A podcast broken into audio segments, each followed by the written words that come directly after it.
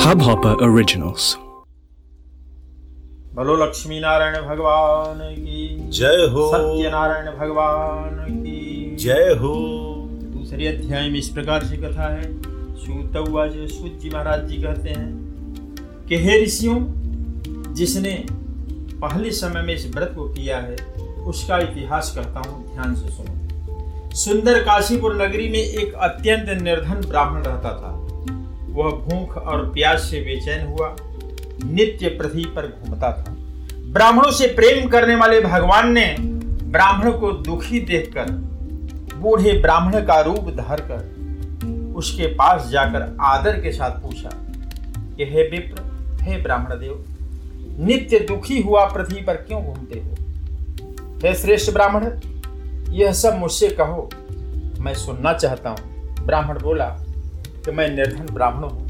भिक्षा के लिए पृथ्वी पर फिरता हूँ। हे भगवान, यदि आप इसका उपाय जानते हो तो कृपा करके बताएँ। वृद्ध ब्राह्मण बोला कि सत्यनारायण भगवान मनोवांछित फल देने वाले हैं। इसलिए हे ब्राह्मण, तुम उनका पूजन करो, जिसके करने से मनुष्य सब दुखों से मुक्त होता है। ब्राह्मण को व्रत का सारा विधान बतलाकर बूढ़े ब्राह्मण का रूप धारण करने वाले श्री सत्यनारायण भगवान अंतर ध्यान हो जाते हैं। जिस व्रत को व्रत ब्राह्मण ने बताया है, मैं उसी को करूँगा। यह निश्चय करने पर उसे रात में नींद नहीं आई। वह सवेरे उठकर सत्यनारायण के व्रत का निश्चय कर भिक्षा के लिए चला। उस दिन उसको भिक्षा में बहुत साधन मिला, जिससे बंधु बांधवों के साथ उसने सत्यनारायण का व्रत किया। इसे करने से वह ब्राह्मण सब दुखों से छूटकर अनेक प्रकार की संपत्तियों से युक्त हुआ।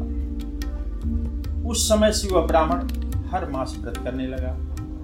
इस तरह सत्यनारायण भगवान के व्रत को जो करेगा, वह सब पापों से छूटकर मोक्ष को प्राप्त होगा। आगे जो पृथ्वी पर सत्यनारायण का व्रत करेगा, वह मनुष्य सब दुखों से छूट जाएगा। इस तरह नारद जी ने नारायण का कहा हुआ यह व्रत मैंने तुमसे कहा। हे विप्रो, मैं और भी क्या कहूँ? ऋषि लोग बोले कि हे मनुष्वर संसार में इस ब्राह्मण से सुनकर किस किसने इस व्रत को किया? हम वह सुनना चाहते हैं। इसके लिए हमारे मन में बड़ी श्रद्धा है। शुद्ध जी बोले कि हे मुनियों, जिस जिसने इस व्रत को किया है, वह सुनो। एक समय ब्राह्मण धन और ऐश्वर्य के अनुसार बंधु बांधवों के साथ व्रत करने के लिए तैयार हुआ। उसी समय एक लकड़ी बेचने वाला बूढ़ा आदमी आया, लकड़हारा, और बाहर लकड़ियों को रखकर ब्राह्मण के मकान में प्रवेश किया। प्यास से दुखी लकड़हारा उनको व्रत करते देखकर ब्राह्मण को नमस्कार कर कहने लगा हे ब्राह्मण देव, यह आप किसका पूजन कर रहे हैं? और इसके करने से क्या फल मिलता है? कृपा करके मुझसे बताइए। ब्राह्मण ने कहा कि सब मनोकामनाओं को पूरा करने वाला यह सत्यनारायण भगवान का व्रत है। इसकी ही कृपा से मेरे यहाँ धन धान्य आदि की वृद्धि हुई है। ब्राह्मण से इस व्रत के बारे में जानकर लकड़हारा बहुत प्रसन्न हुआ। चरणामृत लेकर और प्रसाद खाने के बाद अपने घर लकड़हारे ने अपने मन में इस प्रकार का संकल्प किया कि आज ग्राम में लकड़ी बेचने से जो धन मिलेगा, उसी से सत्यनारायण भगवान का उत्तम व्रत करूँगा। यह मन में विचार कर वह बूढ़ा आदमी लकड़ियाँ अपने सिर पर रखकर जिस नगर में धनवान लोग रहते थे, वह ऐसे सुंदर नगर में गया। उस रोज वहाँ पर उसे उन लकड़ियों का दाम पहले के दिनों से चार गुना मिला चौगुना मिला।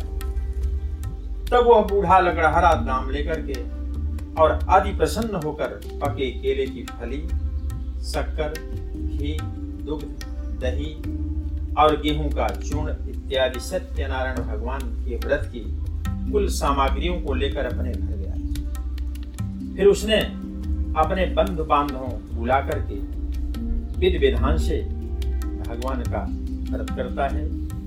उस व्रत के प्रभाव से वह बूढ़ा लकड़हारा धन पुत्र आदि से युक्त हुआ और संसार के समस्त सुख होकर अंत में वैकुंठ लोक को प्राप्त होता है।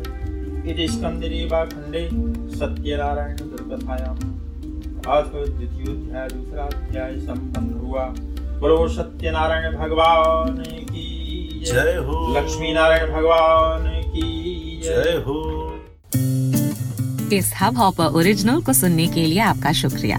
अगर आप भी अपना पॉडकास्ट लॉन्च करना चाहते हैं तो हब हॉपर स्टूडियो वेबसाइट पे रजिस्टर करें और एक मिनट के अंदर अंदर अपना खुद का पॉडकास्ट लॉन्च करें।